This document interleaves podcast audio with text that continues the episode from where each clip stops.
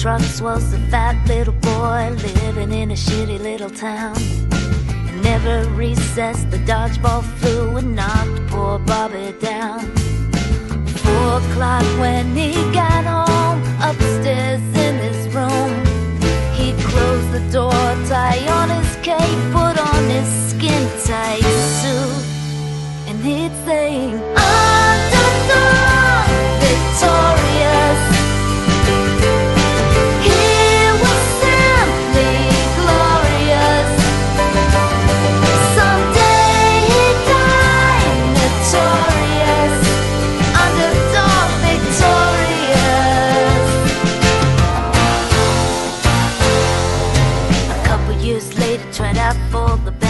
Colors and matchbox twenty, but he was dreaming of the New York Dolls and Max's Kansas City.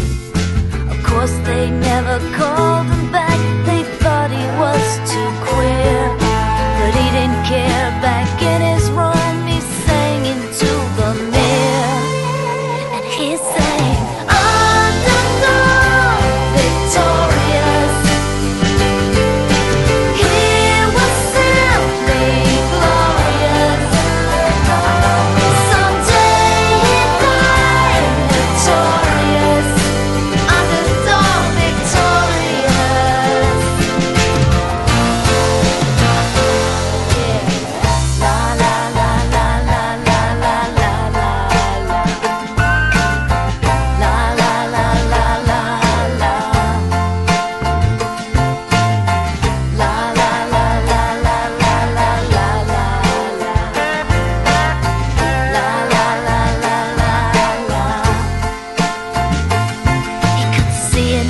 The future.